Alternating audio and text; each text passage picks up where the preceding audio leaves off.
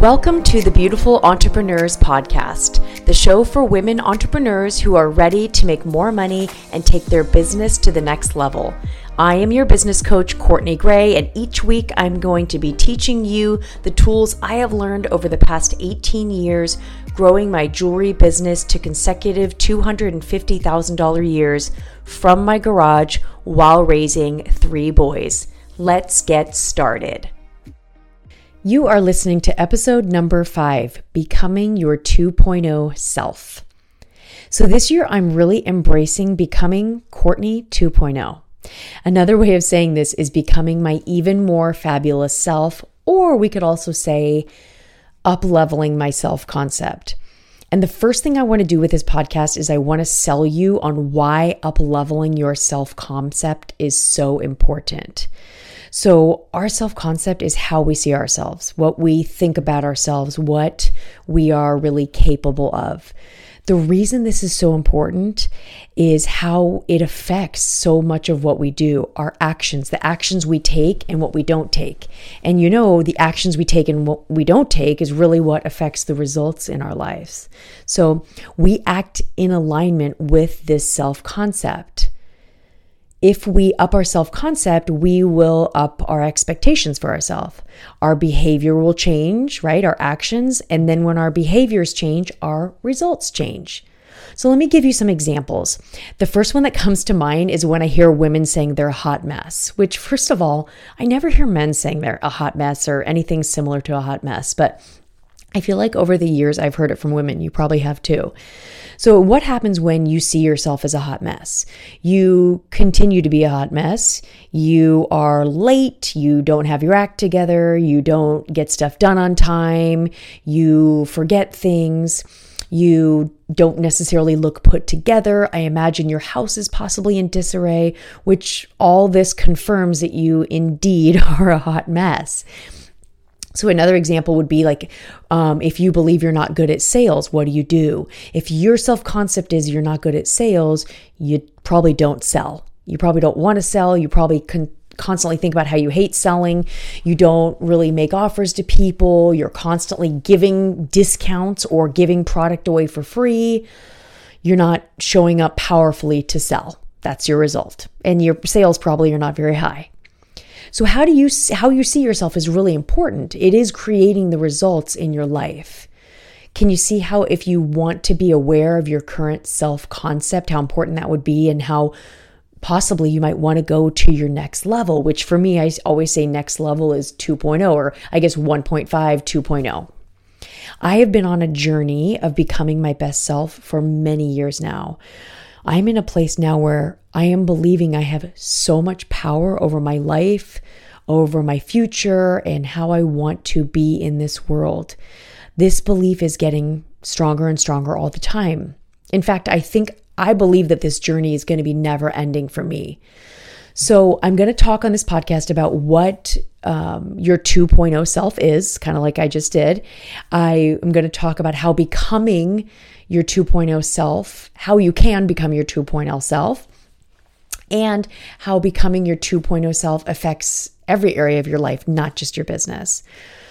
So I was thinking back to when I really decided to start working on myself and becoming Courtney 2.0. Well, actually, no, I'm becoming Courtney 2.0 right now. So this is like when I really started working on myself, this was college. So it was like becoming Courtney 1.5. I started really getting into self help in college, like self help books and self help audio programs.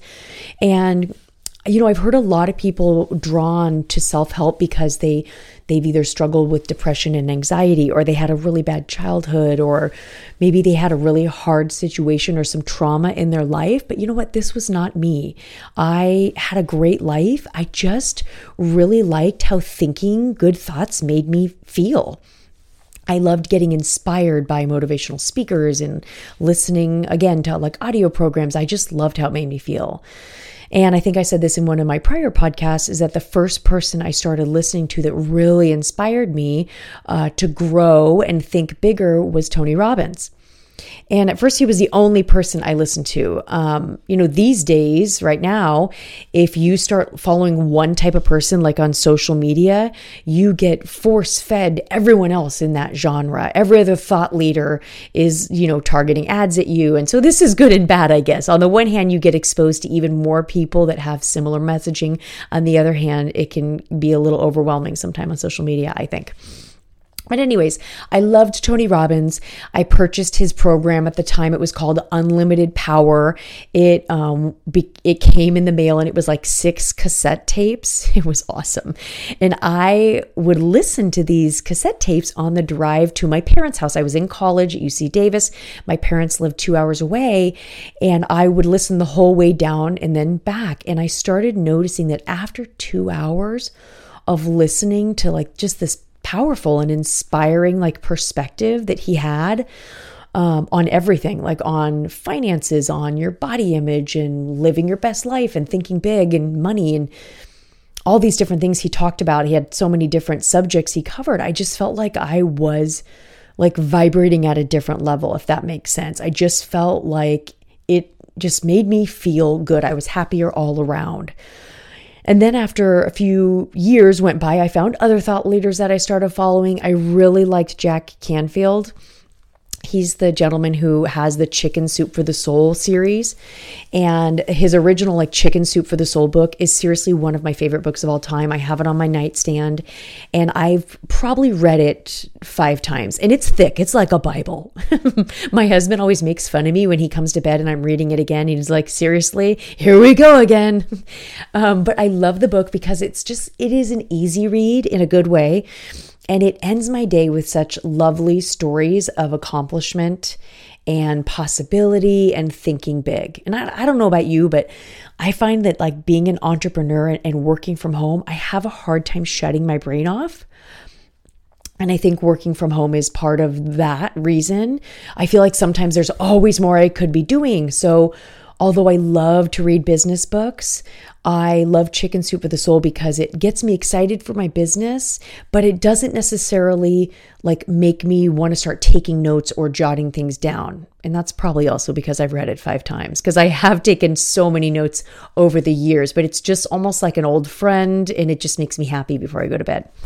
So anyways, during college, when I I started just changing my outlook and I became an even more positive person and it drew more goodness to me. You know, if you at all believe in the law of attraction, you know that just by having a more positive perspective on life, it draws in more positive to you.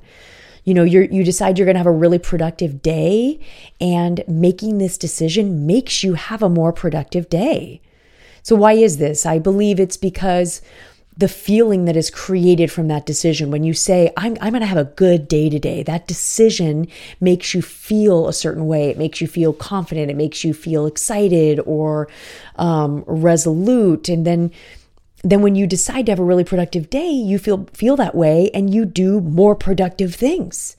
And it's not that problems don't arise, but when they do, you don't make as big of a deal about them you know, thinking positive also takes the focus off of the trivial negative shit that happens with our daily lives, you know?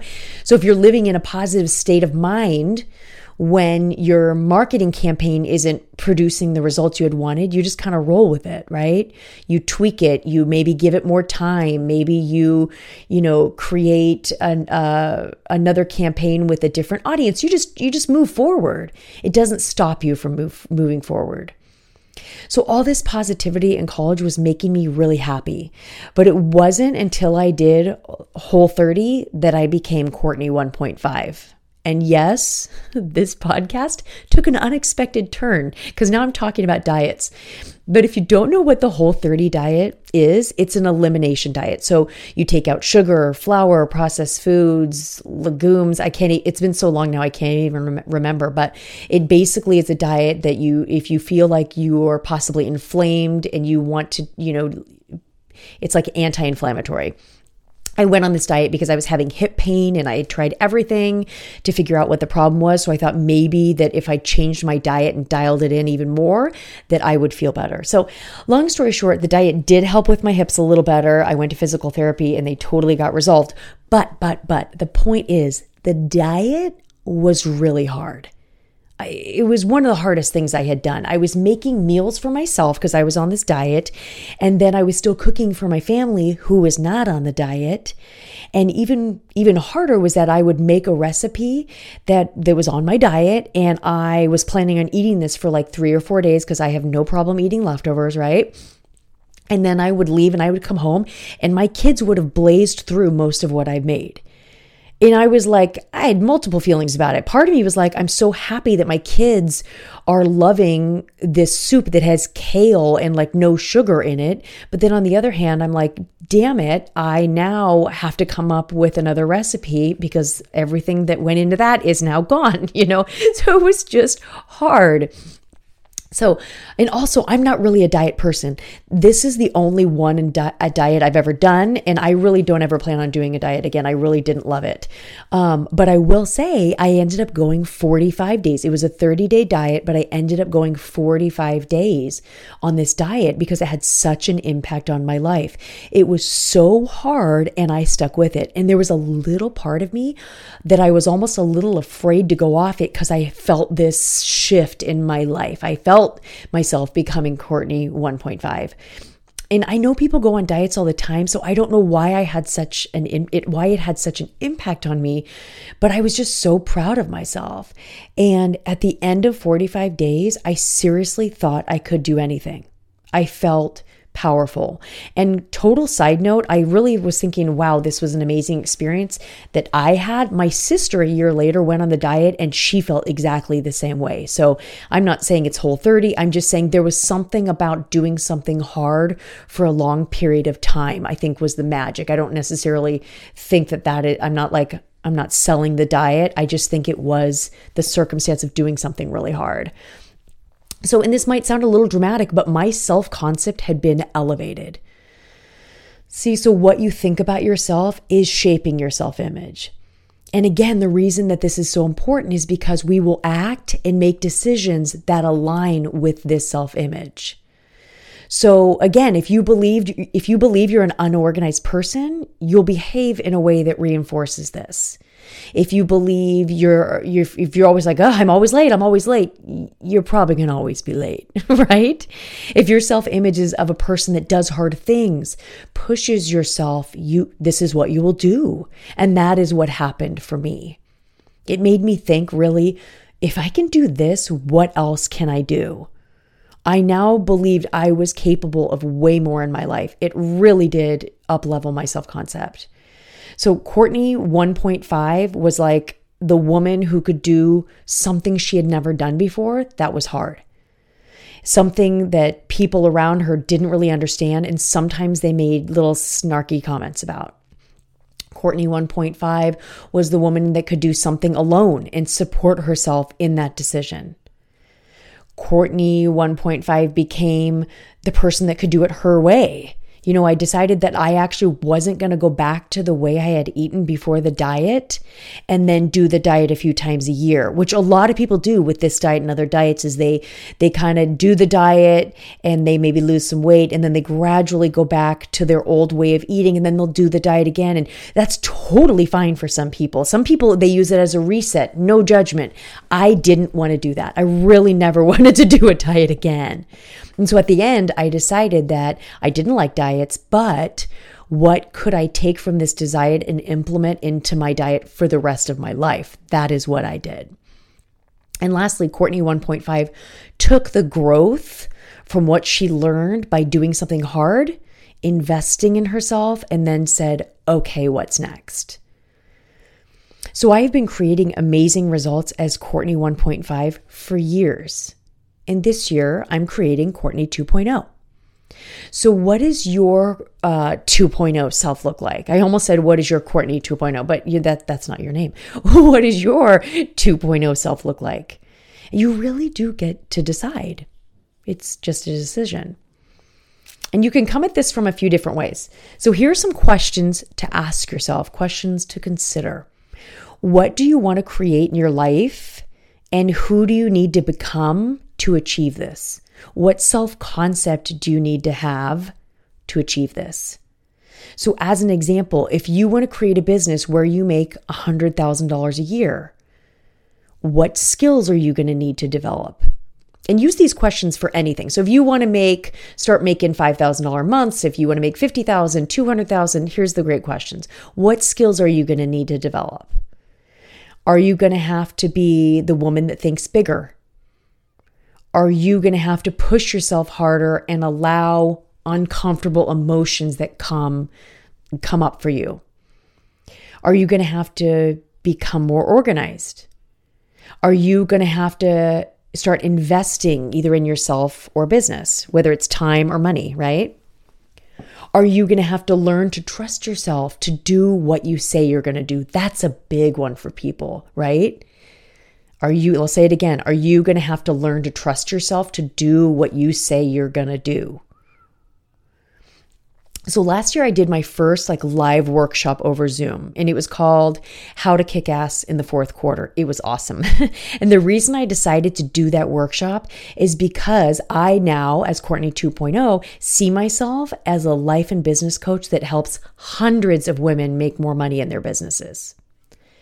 So my thought was, okay, if I'm helping hundreds of women, thousands of women, what would I do? I would do live workshops, even though it was horrifying at first. And it's still uncomfortable. It's not quite horrifying, but that's what I would do.